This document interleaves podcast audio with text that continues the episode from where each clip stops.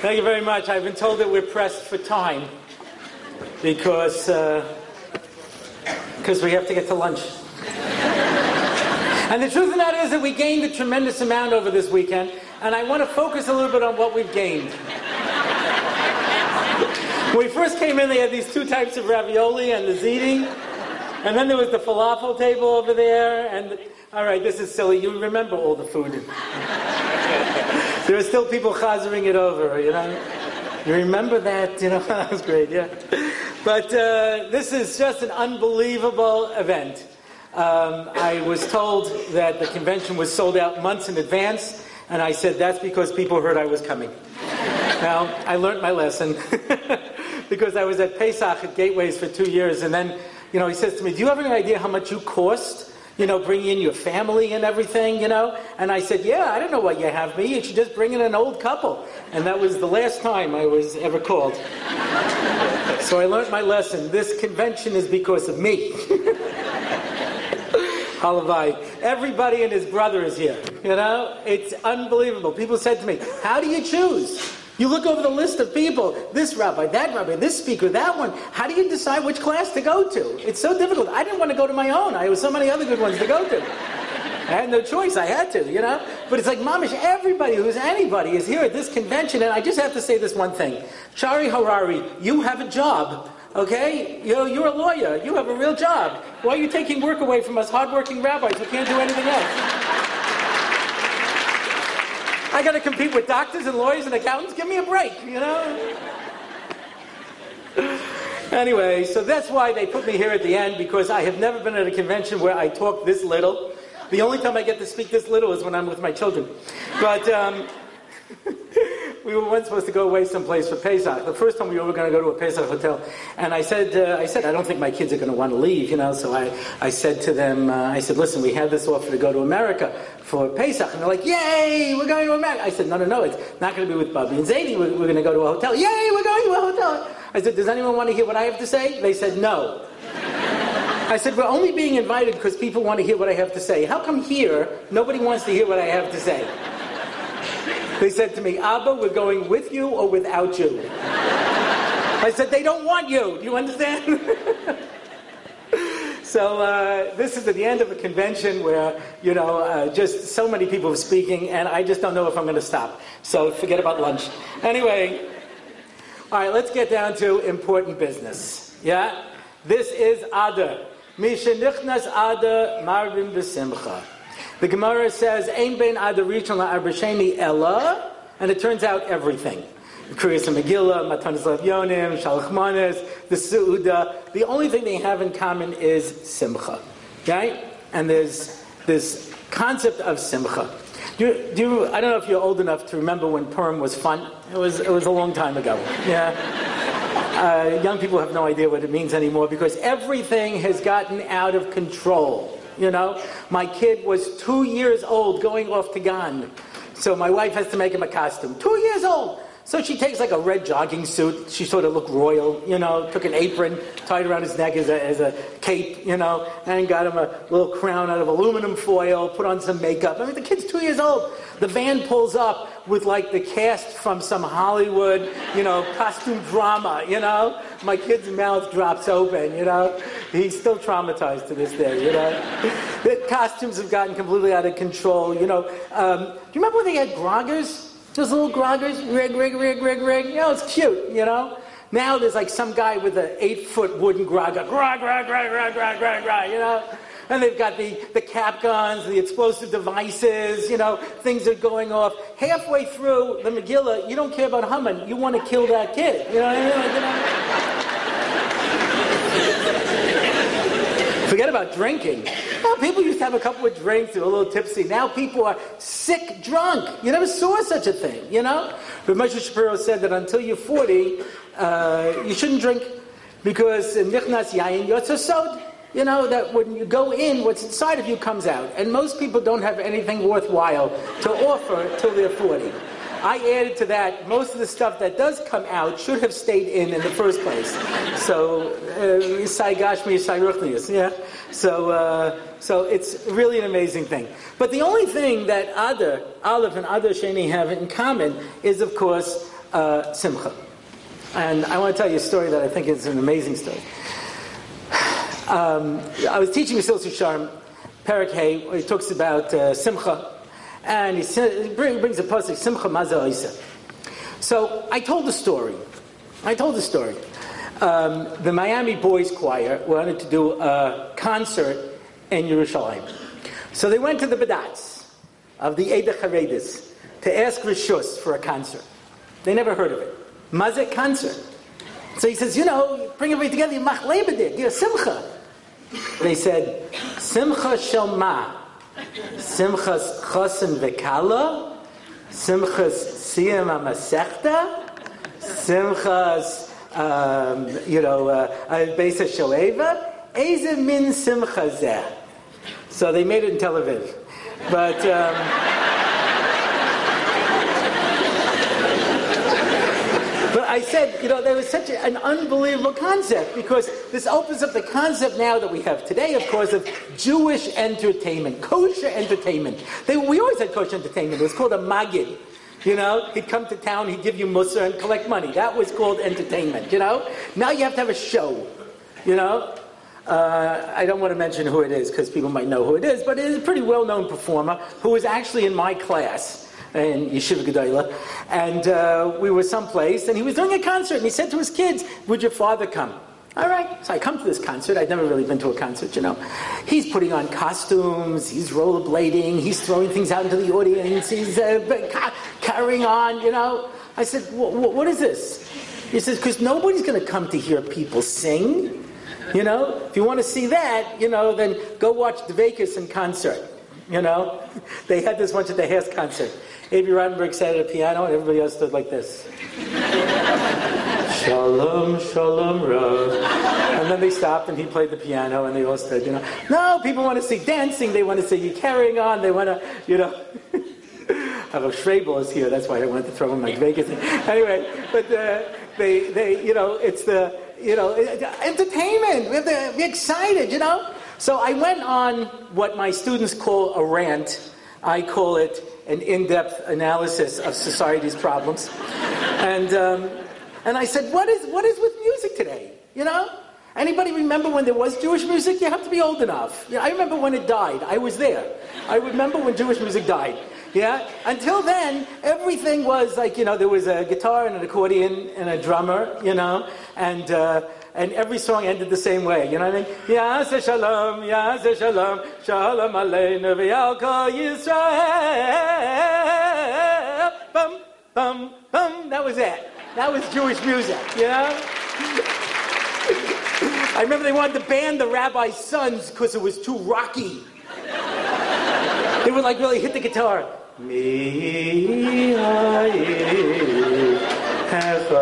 You know, that was like really wild. But then I remember that a performer, I, I, don't want to mention any names, you know, but he decided to take the Eurovision Song Contest winner, which was a German song by a rock group called Genghis Khan, and put Yiddish words to it. Yeah, if you remember this. So you'd be at the usual chasna where everybody was dancing like this, you know, basically undulating, you know what I mean? If it was a real exciting group, they changed directions, you know what I mean? That was about it, you know? And then all of a sudden the band would go, and everybody over the age of 30 got off the dance floor. And they did the Yidden dance. And it was like, was is das? You know? And that was the beginning of the end, you know? And so now you have like a group, you know, of, you know, Hasidic singers and they're singing, and then all of a sudden they take the guitars and start smashing it, you know, mean? jumping up and down, you know, lying on the ground, you know. It, it, it, it somehow got wrong. And the amazing thing is about this music is you have to blast it. You can't play it, you have to blast it. You know, I'm at the age now where we look forward to the three weeks. It's the happiest time of the year, you know? it's just, it's like totally out of control, you know? So I'm, I'm discussing society's issues with the girls, you know, and I said, Simcha Shama, what, is the, what are these concerts? What is this all about? And a girl gave me an answer that was so poignant and painful that it made such an impression on me. I share it with you now. She said, Because our lives are so unhappy, we need a reason to be happy. We have to find a reason to be happy. Right? I have a reputation for presenting things in a humorous way. So people will sometimes stop me in the street and say, Rabbi Orlofsky, tell me a joke. I'm unhappy. I don't have any jokes. I just share what's going on in the world around us. And that's, that's if it's funny, it's funny. But, you know, but, but I'm so unhappy. Tell me something to make me happy. Where's this unhappiness coming from? Why isn't there this excitement? Everybody knows the uh, Reb Chaim Shmulevitz, a beautiful shmooze, where, where Paro says to Yaakov, How old are you? And he says, I'm 130, but I look old because I had a hard life. And Hashem says, You had such a hard life, I'll take away one year for every word. Asked Reb Chaim Shmulevitz, but he also lost words for Paro's question. And he says, Because if somebody looks at you as a frum Jew and says, Why do you look unhappy? That is a condemnation of everything we stand for. Why aren't we happy? Where's, where's the lack of satisfaction coming from? So I, I, want to, I want to focus on perhaps one aspect of Purim, which, as I mentioned, you know, is, you know, din of simcha in both others. And uh, if you want, I'll give you the Rosh Yeshiva look. Anyway, that's for my Gadol card if it ever comes out. Anyway. See what you can trade that for. Anyway. I did a tour to Prague, you know, and they, they said, what's the, uh, what's the um, uh, exchange rate here? I said, they, they use krones. I said, six krones to a friend, two friends to an Orlofsky. Anyway. anyway.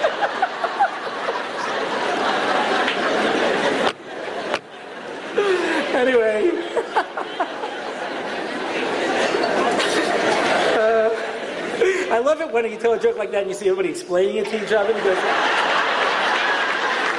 I really feel those kind of jokes bring Yisrael together, and I think that's nice. anyway. uh, so, um, so you, so you understand uh, the uh, uh, one aspect of Purim that I want to try to focus on, and that is the beautiful minhag of Shalach Manis. I say the beautiful minhag of Shalach Manis when, uh, of course, like everything else, it's gotten taken completely out of proportion. You know, do you remember when Shalach Manis was like a nice thing where, you know, you'd make a Shalach Manis and send it to somebody, you know? I, when I was growing up, we never needed a theme. You know, my kids get into a panic a month beforehand. What's our theme? I said, how about Purim? We'll make Hamantashen, put in a bottle of wine, you know, and send. No, no, no. It has to be a color yellow, green, blue. We've done all these colors themes already. You know, last year, Shushan Purim, I'm in there, so Shushan Purim came out uh, on Friday. They did Black Friday. Everything had to be black. That was joyous. Anyway, you know, but uh, has to have a color, has to have a theme you know, Orlofsky, everything looked like a heart, you know what I mean? Like, you know, and there's this panic to be a theme to that, you know, and it gets more and more out of control, you know. Somebody sends you like the Mishkan made out of chocolate, you know what I mean? And with movable kalim and stuff, you know. Someone once sent me one of these things, they made all these little chocolate things. I made the mistake of eating one of them. They had a heart attack, you know. He said, why would you send me a shalach manas that I can't eat, you know what I mean? Donate it to a museum, you know but there's, you know, uh, that's that's uh, different kind of things. Send you fancy ones, not so fancy ones, you know. And then you show up someplace and you realize you're not on their list, you know. And they quickly like take a shalach manas and give it to you, and you realize it's yours that you gave to somebody else, you know. It still has the card in it, you know. But that's okay because you like your stuff better anyway, so you know. So, so you get back to Shalach Manas, you know, and you know, you wonder if it's getting out of control. Um, Rabbi Scheinberg had a sefer on Mishmar Shaila, it's called Mishmeres Chayim, and he asked the question like this: Can you give a Shalach Manas as a matana amanas lahachzir? In halacha, you have a concept that I can give you something as a matana, and it's yours as long as you give it back to me. So I give you a Shalach Manas on condition that you give it back to me. Then you only have to make one shalach manas. You make the rounds, you know, and you go around. You know, nobody wants it anyway. So it's like you know, it's like you know, everybody, uh, you know, this, is it. You know, take it back. You know. Uh, so he paskins no. he paskins no because the purpose of shalach manas is to make shalom ben ish It's to be able to create achdus to be able to make reyus. And if you create something that in of itself just makes a person feel bad, then it can't possibly be the mitzvah of, Shalach Manas. That's the, uh, that's the answer that he gives. So it's interesting. I, I, thought of speaking about this because outside is the display of the project Inspire Shalach Manas, where they want you to go over and reach out to somebody and send them a Shalach Manas, somebody who might otherwise not get one, and use this as an opportunity of creating um, this shalom. So I, I want to I wanna try to speak about this idea a little bit if I can. Yeah. The Shlah HaKadosh has a famous expression that everyone's familiar with. Yom Kippurim. The Torah refers to Yom Kippur as Yom Kippurim. And the Shlah darshans, Yom Kippurim is a Yom Kippurim. It's a day like Purim. On Yom Kippur, when you are dressed in white, and you're standing in shul, and you're fasting, you're standing as much as you can like a malach you're in this unbelievable madrega. You can almost reach the level that you can on Purim when a bunch of drunken people are getting sick on your furniture. almost. You're almost on that level. Now, how do we understand such a thing? Yeah? So he says like this a very important uh, concept. There's a um, uh, concept, the Gemara in Shabbos tells us, that the Kabbalas HaTorah that took place on Purim was greater than the Kabbalas HaTorah that took place on Shavuos. On Shavuos, was Mamid Har Sinai. We saw the sounds and we heard the sights and we're on this unbelievable prophetic level. And Moshe Rabbeinu was standing there. We hear HaKadosh Baruch Hu speak, and there was a greater Kabbalas HaTorah on Purim. How could that be? So he says, the Ohr HaChaim HaKadosh tells us there are three prerequisites to receiving the Torah. That's he dashes from the Pasuk, you know, um, uh, at the beginning of Perek Yutes and Shmos, where he goes through, you had to be in Bamidbar, because the Midbar was a place where there wasn't Taivas and there wasn't Gashmias, and all the different things he goes through. One of the things that the Ohr HaChaim HaKadosh says is a prerequisite is Achdus. Bamidbar, v'yichan sham, the Gemara Darshans. We became like one person, Achdus. We could not have received the Torah without Achdus. Now, when you think about it, it makes a lot of sense. Right? We've all heard this. There are 600,000 Jews who receive the Torah, and there are 600,000 letters in the Torah, both of which are not true. Both statements are not true. 600,000 were the men between the ages of 20 and 60. It does not count the women who are mentioned first, Kosomar Lebeis Yaakov V'Saged Lebnei Israel. It doesn't count the women. It doesn't count people under 20. It doesn't count people over 60. The number 600,000 didn't include Moshe and Aaron. They were 80. They were, they were, out, of the, they were out of the count.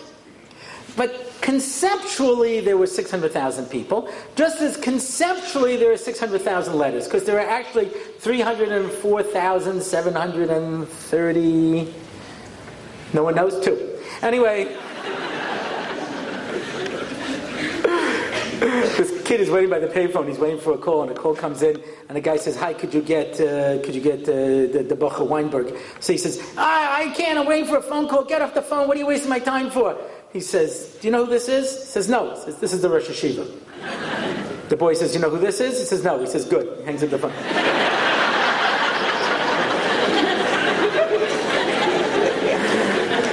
so if you don't know, then take my word for it. I don't know. They'll check it out later, you know. They'll say, oh, you weren't completely accurate. But that didn't stop anybody at the Republican debate. So anyway. they always have these fact checks afterwards, you know. But anyway, so, um, uh, so there are 304,000 and something letters, right? So, okay, so some of the letters, uh, a ches is really two zayins, um, a taf is really a resh and a nun. You can break it down. But, but there's a, a, a, message here that's more important than the technical fact, and that is there are 600,000 people and 600,000 letters because every single yid is a letter in the Sefer Torah. And if you're missing a letter in the Sefer Torah, the Sefer Torah is pasul. And I don't care if it's the big ayin in Shema, yeah, or um, for the people who really know how to pronounce it, yeah, uh, the, the, the ayin, And I don't care if it's the Vav and Vayom Hashem and Moshe Lemar. Every single letter is essential, and every Yid is a letter in the Sefer Torah. And if you're missing one, you're, you're, you're. Therefore, Achdus is essential because you would have an essential part of my Torah. I need you if I'm going to get Torah. So therefore, everybody has to be together, right? Okay, so we stand at Har Sinai and we have an Achdus. But it wasn't an Achdus like we had on Purim. It was an Achdus like we have on Yom Kippur. What is the Achdus that we have on Yom Kippur? People are not fighting. That was the Achdus we had in Shavuos. Vayisu mirafidim, says the Kli Yakar, you can reverse letters. Works out well for me because I'm dyslexic, so I, I, do it anyway. You know, so he says you can reverse the resh and the pay, refidim, and make it predim, like you threw with keves and kesev, yeah? So refidim becomes predim, they were purred, they were separate, so you remove that, yisu mirafidim, they stop fighting. That's what happens in Yom Kippur. We don't fight chas v'shalom. There's that beautiful minute before Yom Kippur. It is so heartwarming to watch. Where people go around and say, And somebody who you really hurt, you know, say, you so I don't know if I can. You Yeah, well, I don't know if you really feel bad. Do you I'm trying to tell you. All right, three times. Now it's your Avera. it's heartwarming. It's heartwarming. I, it's so beautiful to watch. Nobody fights unless, of course, you take my seat. Then I can kill you by law. You understand? Like, you know. Eh, actually, it's Yom Kippur. People don't actually, you know, tell you to get out of their seat. They daven right next to you. you know, like leaning on you. Is this your seat? Yeah, but that's okay. You can sit there if you want. we don't fight. Yom Kippur, we don't fight. But there's not a desperate need for each other. Yeah? At, at Shavuos, we weren't fighting. We all stood together, but we didn't desperately need each other. There is nothing that brings people together like knowing we're all going to die tomorrow. You're going to die tomorrow? Me too. You can go first. I believe it was Samuel Adams who said, Gentlemen, if we do not hang together, we shall surely hang separately. Yeah? People understood, I need you. There's a desperate need for each other. And therefore, when we, when we go into Purim, Purim is interactive. You know, I'm not much of a drinker, you know, um, I'm high on life. anyway, but uh, you see, there people start drinking. I don't know how this, you know, think about yeshiva guys, you know, and they come over to you, they go, oh, they throw their arms around you, and they're like sweating all over you, and they're rubbing their nose on you. And you're like, I'm going to have to burn this suit. I'm not even sending it to the cleaners. I just, I'm finished. You know, you know? They're all over you. It breaks down all those inhibitions. It gives you that, that feeling. What is shalachmanis? Ideally, shalachmanis is you eat what I like, and I'll eat what you like. This has taught me to try to develop classy friends. This one guy in Har Nof gives out sliced roast beef. I worked hard at maintaining this relationship. I tried to get rid of all my bumba people, you know what I mean? Like, you know, bag of bumba and a couple of loose nuts. So I was like, it's okay. Keep going, keep going, you know. I'm not giving you one of my theme uh, shalach manas for that, you know. You know how it is that we all, everyone knows what they like, and they like their own stuff, and nobody wants to, you know, step outside of their comfort zone, right? Um, for me, that of course means sushi. I have never gotten sushi. I don't understand what it's all about. Every frum person today, by law in America, has to eat sushi. Wherever we go, they serve sushi and, and uh, spicy fries, and that's it. That's where American Jewry has gone, you know? But to my idea, fish should be cooked and served on a plate and not wrapped up in sticky rice. But. Uh, it's at these moments that my kids like roll their eyes at me and say, Abba, you don't get it, and I don't. I really don't. There's so much stuff I just don't get, and my kids know it, you know. Um, my sons, they buy themselves a suit. Okay, they have to find the right suit, you know, depending on the time of year and the styles three buttons, five buttons, 12 buttons, 19 buttons, you know what I mean? But once they get that suit, they will wear that suit until it disintegrates on their body, until there's nothing but suit molecules being held together by pure will. My daughter, daughters, I have eight of them, you know, exactly, yeah. That's why when we make a simcha, it's a tragedy. Trust me, you know. I have to outfit uh, nine women. Yeah. And there is no one continent that has clothes for all of them, you know? So they'll wait till they find something really ridiculously expensive that I hate. That's one of the prerequisites. I have to hate it. Because if I don't let them buy it, they'll continue wearing that long, ratty skirt that's like falling apart and like, I have nothing else to wear. You know? so they buy this ridiculously expensive outfit, they wear it three times and will never wear it again. Because it's not me. I said, Of course it's not you. You're a carbon based life form, and this is an article of clothing. And they roll their eyes at me and say, Abba, you don't get it. I don't get it. Yeah? I don't get sushi. There's a lot of things I don't get. Yeah?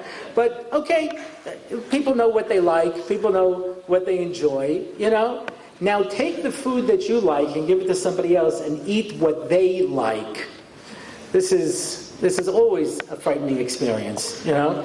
Um, for my fellow Ashkenazim in the room, you know, when you go someplace and they serve you a cholent and you take a potato and it's really an egg, and you're like, "There's an egg in my cholent. How did this happen? that is not supposed to happen. In a world where God runs everything in a fair level, you know. But people have different tastes. We it's uh, when it comes to taste, you know. And nothing to fight about. Everybody has a different sense of taste. I can't say what's right and what's wrong. Yeah, I can say what I like, but I can't say that that's right or what's wrong. Comes Purim, I say, learn to appreciate what I like. Yeah, Rabbi Leff tells a story where he was going to eat by Moroccans in Eretzel, where they still make them right, the old style ones. And uh, he says, listen, I'm, I'm just a poor Ashkenazi from Cleveland, you know what I mean? I went to Telz, you know, I can't eat this stuff. He goes, don't worry, we'll tell you if it's spicy. He says, they bring out this fish with this red sauce, and look at her, and he goes, fine. He says, and I put a spoonful of this fire in my mouth. and I feel my palate burn away. I drank without exaggeration an entire gallon of water, you know? And she looks at me and says, Avozet tafel. You understand? That was mild, you know what I mean? Because it's different things. Did you ever pick up a plate of like green peppers and realize they were jalapeno? I still have nightmares. But, uh, you know, but there are people who enjoy very spicy food. There are people who enjoy all kinds of different things. You know, I was here Friday night. Uh, there was, uh, you know, a, a, a, treat that you don't always get, gribbinus. You know, which you don't supposed to eat. Put it right inside of your artery. Don't even, don't cut out the middleman. Just stick it right in there. In fact, don't even do, don't even eat it. Just go straight for the bypass. You know what I mean? There's not even. But people people like it. Tom Tam What are you going to do? People have different tastes. People have different things that they appreciate. Shalach Manas is step outside of my comfort zone. I want to enjoy what you enjoy, and I want you to enjoy what I enjoy, because that ultimately is the key to everything. Not that I can um, appreciate that there are people who are different. Can you understand where I'm coming from? Can you understand it? it says, famous story from Ari Levin, the tzaddik of Yerushalayim, right? A tzaddik at a time, a famous biography. There was a makolet owner that was staying open um, into uh, Shabbos. He was staying open for a few hours at the Shabbos. So people were protesting, people were this, but that. So Ari Levin shows up one Erev Shabbos, and he's already dressed for Shabbos, you know, and he comes and he stands in the store. Now everybody, frum not frum, they loved Rabbi Levin. So he says, uh, uh, Rebbe, can I get something for you? He says, no, no, that's okay. He says, do you need anything? He says, no. And he's just standing there. So eventually he says, Rebbe, can I get you a chair? He says, sure. and takes a chair and he sits there. And he sees it's benching, people are coming in and buying. And it's Shkia, people coming in and buying. And it's Seis, and people coming in and buying. And finally, an hour or two after Seis, the guy gets ready to close up. And Rabbi Levine is still sitting there. He says, Rebbe, he says, what, was it? What, what, what, you, what did you need? He says, I heard there was a Yid in Yerushalayim who opened up his store on Shabbos. And I said, everybody's protesting. Does anyone understand what he's going through? Does anyone know what his Nisayan is? I want to see it for myself. And Taka, it's unbelievable. You made so much money in these past few hours. It must be such a terrible Nisayan for you. A B'Shabbos is Shabbos. And he says, Rebbe, you're the first one who tried to understand where I'm coming from. For you, I'll stop. Understand? Because he didn't do anything but understand. I'm going to quote a secular book, but Rabbi Orlowek says there's a lot of wisdom in it, so I feel comfortable quoting it. The Seven Habits of Highly Effective People. So one of the habits is seek to understand before trying to be understood. Try to understand the other person. There was a girl who came to Erzfeld to learn in seminary, and um, her parents made her sign a contract that she would not ask to uh, come back for Shana They felt it was very important for her to get on with her life and go to college, and that second year, right? To come back for a second year. But she changed her mind. Kids do that sometimes. Sometimes even adults do that. And even though she signed the contract, she wanted to come back for a second year. And she asked her parents, and they said, There's nothing to discuss. Nothing to discuss. So she was going for Pesach, and she was very upset. And she said, What do I do? So somebody gave her advice. They said, Let your parents see that you're unhappy. Now, this was a kid who never walked around without a smile on her face. Never. And she somehow managed to look unhappy. I don't know how she did it, but she managed. Anyway, she comes back to Etzel to finish up the year, and her mother says to her, Listen, I'm sorry that you're unhappy, but you just have to learn to accept it. So uh, she says, You should talk to one of your rabbis and have them explain it to you. She says, Okay, mom, maybe you should explain to one of my rabbis why I can't come back for Shana Bet. He says, I'll be happy to. He says, Why don't you talk to Rabbi Orlofsky? Sure. So she calls me up and says, Listen, my mom's going to call you. You have to convince her to let me come back for Shana Bet. I said, Okay, no problem. So mom calls me up and she says, Listen, I told her she can't come back for Shana. I told her that she has to go back to college. I explained everything to her beforehand. She signed the contract. She knows this is how we feel. I said, I understand. He says, and I, I, no matter what anybody says, I really believe it's in her best interest to come back and for her to go back to college and not to stay for a second year. I said, I understand. And she said, but she's so unhappy. And I said, listen, as parents, sometimes we have to do what we think is right for our children, even if they're unhappy. If a kid is playing with a knife, you're going to take the knife away from them, you know, even though they're going to cry. You know, you have to put a kid into a car seat, you know. I'm talking about younger parents, you know. Um, my youngest kid is 10 years old. Um, my oldest daughter told my wife that she's closer in age to my wife than she is to her youngest brother. You know, this kid is, you know, he was an uncle three times at birth, you know. So, uh, you know, when you get old, you just don't have the patience, you know. So you're like, uh, stop that. No. All right. Wait, stop, come back you know, forget about it. But anyway, but uh, you know, you have to strap a kid into a car seat. Even the kid is crying, even the kid is unhappy. You know, you got to do what's in their best interest. And the mother starts crying. And she says, But she's so unhappy, but it's so hard to see her like this. And I said, I understand, but you know you're doing the right thing, and how could you do, be wrong by doing the right thing, and et cetera, et cetera. And I, you know, anyway, this was most of the conversation. Me making the mother feel better about her decision not to let her daughter come back. I hung up the phone and my wife said, What did you do? I said, seek first to understand before being understood. This mother is sure that a bunch of rabbis are going to call her up and yell at her and tell her what to do, and etc., etc. And I don't want to do that. I want her to know that I understand and appreciate where she's coming from. And then afterwards, we could have another conversation. The girl comes to me the next day and says, I don't know what you did. My mom said I can come back for Shana and I said, well, you know, you have to understand people. And, uh, you know, I have no idea what I did. All I did was validate her position. All I did was make her be understood. You know, the secret to Kiruv is to be able to find the tzaddik in every person. And we have so little patience for people, for frum people, for non frum people, for our family, for everybody. We get annoyed so easily, you know. I was, uh, somebody gave me a bungalow up in the mountains one summer, my family. This was uh, a special treat for my wife, who had grown up in bungalows. I grew up going to resort hotels. Bungalows were for like refugees who had no place to go, and you have to sleep in the kitchen, you know what I mean? And, you know, I called my brother. He says, Where are you? I said, I'm in a bungalow. He says, Really? So what are you doing? I said, Sitting on the porch listening to myself sweat. You know? But from here, I can see the, you know, the circle the women are forced to sit in all day. In the circle in the middle of the thing there, you know, and, you know, and, and pretend to listen to each other, you know. So, and it's just, it was just amazing, you know. We go to a bungalow colony, you know. So, um, uh, so I was, I was up there. So Erev Shabbos, I had to go to one of the bakeries there to buy some things, whatever it is. And I had a 15 passenger van. I kind of have a big family, you know and I'm waiting for somebody to pull out, and people were pulling out back in very, very quickly. And I have a 15 passenger jet, I can't maneuver it so well.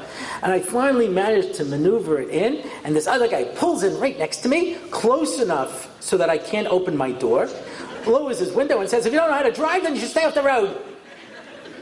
Goes off to buy his things for Shabbos. And uh, my daughter, who was 12, looks at me and says, Someone should give that man a patch. And, uh, and I, said, uh, I said, it's just sad. It's just so sad, you know? And I, you see this over and over again where people have such little tolerance for other people. I'm not even talking about the non frum people, I'm talking about frum people. You know, we have no patience, we have no appreciation, we don't step into their shoes. I told somebody once, I said, before you fight with somebody, walk a mile in their shoes. The person said to me, Yeah, then you're a mile away and you've got their shoes. So, you know. so they can't fight with you. The good one.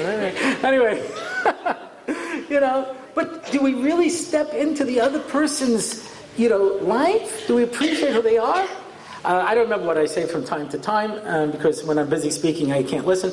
But uh, there's a famous story with the Chofetz Chaim. Where the Chofetz Chaim was in an inn, and there's this big burly Russian soldier who comes in and he sits down and he's acting disgusting and he's speaking disgusting and feh, feh, pasnisht.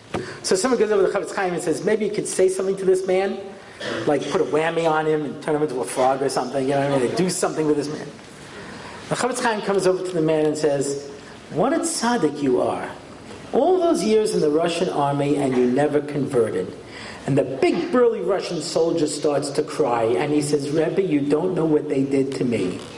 They took me away from my family when I was five years old. This is what they used to do. Take you for 20 years into the army.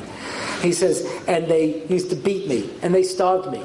You know, they put me in a, a tiny little stone box. I couldn't sit down. I had to stand there in the freezing cold without a blanket. They, all they would do is torture me, but I knew I was a Jew and I would never give it up. The Chofetz Chaim managed to bring this guy back. I was talking once to a, a rabbinical training program. I told this story over, and somebody said, What a great line. Like, let me jot that down in case I ever meet a big burly Russian soldier. what a tzaddik you are. All those years, you know. I said, it wasn't a line. That's pshat ayin toiv. Ayin toiv means that you look at someone and you see the tzaddik inside of them. There's no trick to seeing bad in people. There's plenty of bad in people. You want to find why somebody's no good? it's very easy to find bad in people. People who are singing in the middle of my speech. it's not hard to find bad in people. You know, there's a seminary in Eretz where there are five girls who apply for every uh, spot. Five girls apply for every single spot. So they have to reject four out of five girls. It's not hard. You can always find a reason to reject somebody. There's a problem with them, there's a problem with their mother, a problem with their sister, a problem with their aunt, a problem with this. And if there isn't, you make up one. You know, not a problem. Somebody came over to me once and told me about one of my kids that uh, they were mechutzif to one of the teachers and, they, and they, they, they, they made them cry and they were so upset and you know I, I, came home. I was younger then. You know, I was so upset. I came home and I said to my daughter, you know, how could you do something like this and then uh, it wasn't exactly like that. You know the story? You know, guy says, hey, I heard you won a hundred dollars playing uh, playing dice. Says it wasn't dice. It was cards. It wasn't a hundred dollars. It was ten dollars, and I didn't win it. I lost it. But otherwise, otherwise you got the story right. You know. My daughter says to me, you know, it wasn't a teacher, it was the swimming chug. And I didn't say anything to her. I just told her I didn't want to go into the water, and she got very upset, you know? Which I think if you can't handle a kid who doesn't want to go into water, you really shouldn't be a swimming instructor, you know? But uh, that gets you all upset, you know? But the story got out of control, you know? And the story multiplies. So to reject somebody is very easy. Um, I had a uh, in the last panel we were on, I was with uh, uh, Rabbi Dr. Yaakov Salomon, uh, who, uh, if you didn't have the schus of hearing him speak this weekend, then you missed out on one of the great treats of being at Project Inspire. And, um, and we had a, a disagreement. Um, I was right, he was wrong. I say that with tremendous respect. But, um, but it was a question of the state, you know, of Klal Yisrael, you know?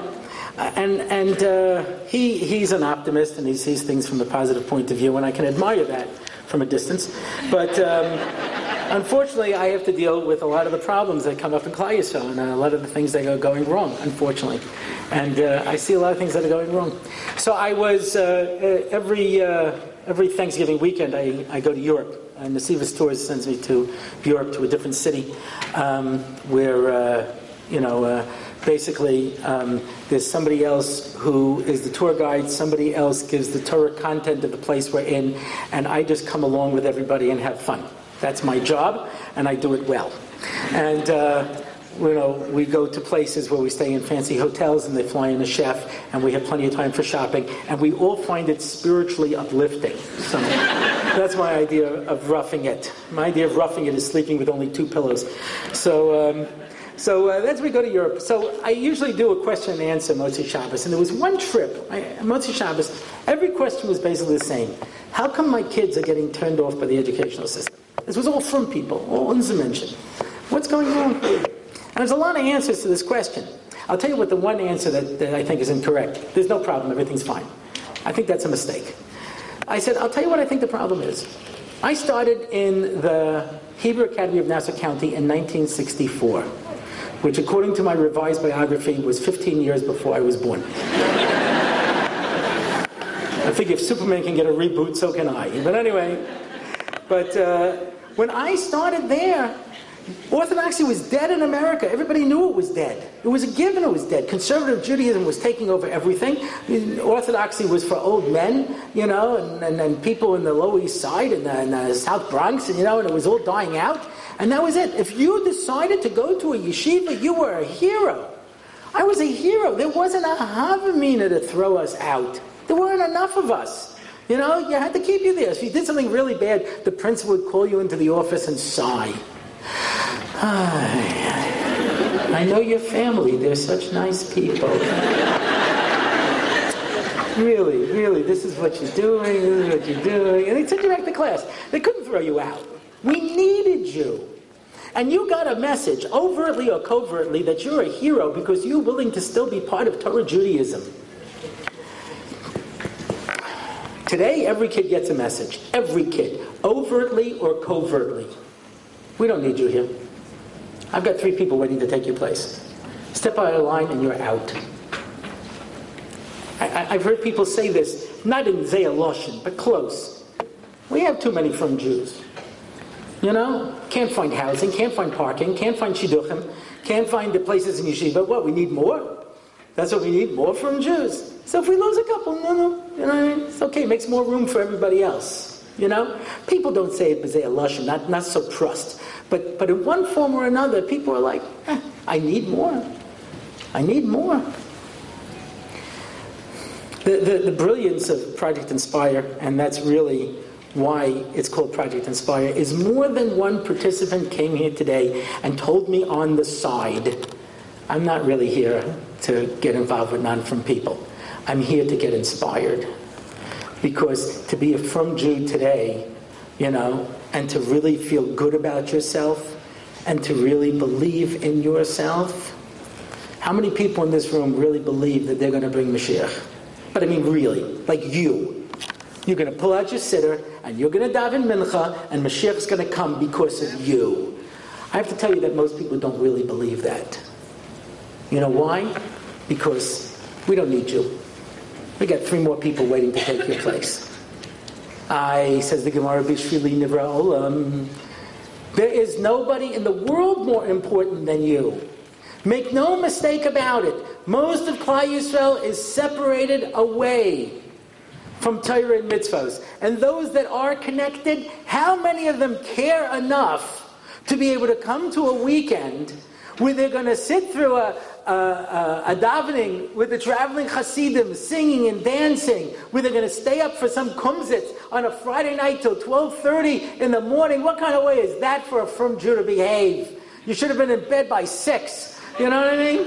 You know, and people are up all night and they're listening to talks and they're running around and they're going like this. There is no stronger, more dedicated, greater group in Klal Yisrael than the people in this room right now, and they're the ones who are going to bring the Mashiach.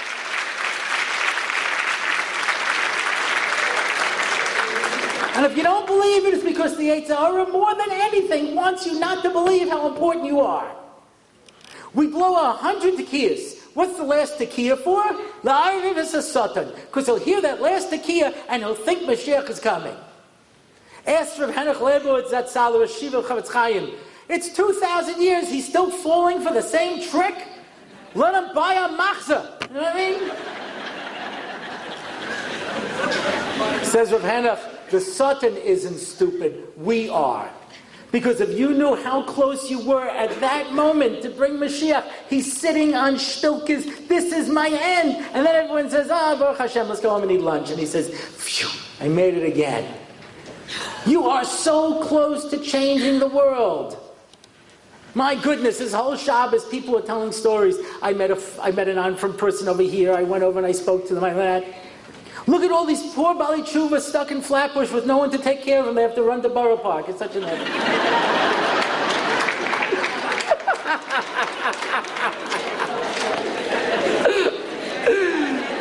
I tell you, a lot of people in Flatbush were not happy with that story, let me tell you.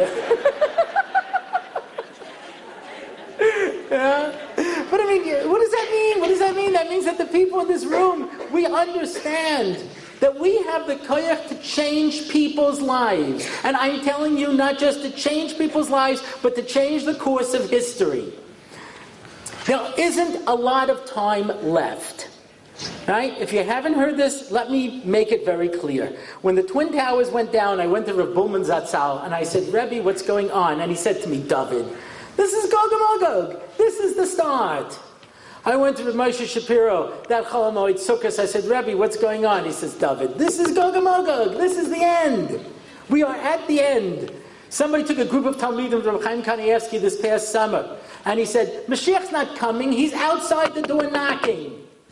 This is it. It's the last minute of the game. You have the ball.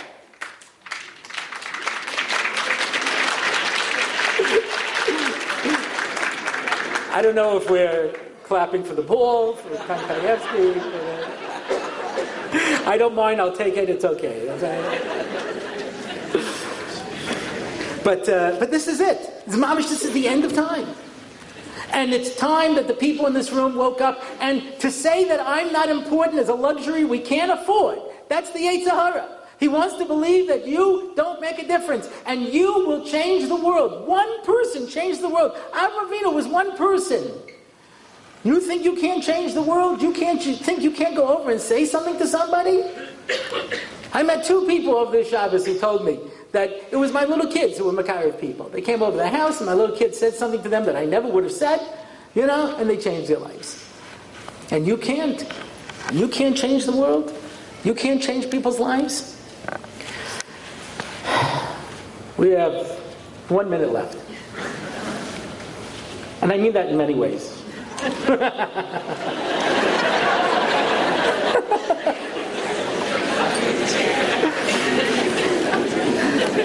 I want to say what it was for me to be able to participate in this, and I really feel bad there were so many other rabbis here. so I didn't get to talk nearly enough. But, um, but I'm glad that I had this opportunity at the end to share just a few thoughts with you, and I have much more to say. But uh, time is short, and there's food waiting. So uh, you don't want to get in between Jews and their food.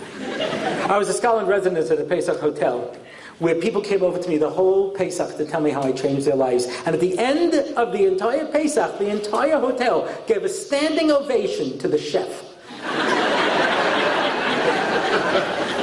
so I know my place in the world. I leave you with this challenge. If you go home from this there is no way to go home from a convention like this and not be inspired. I'm saying now, at the end of the day, we say, Lemaisa, now what? I have to do something.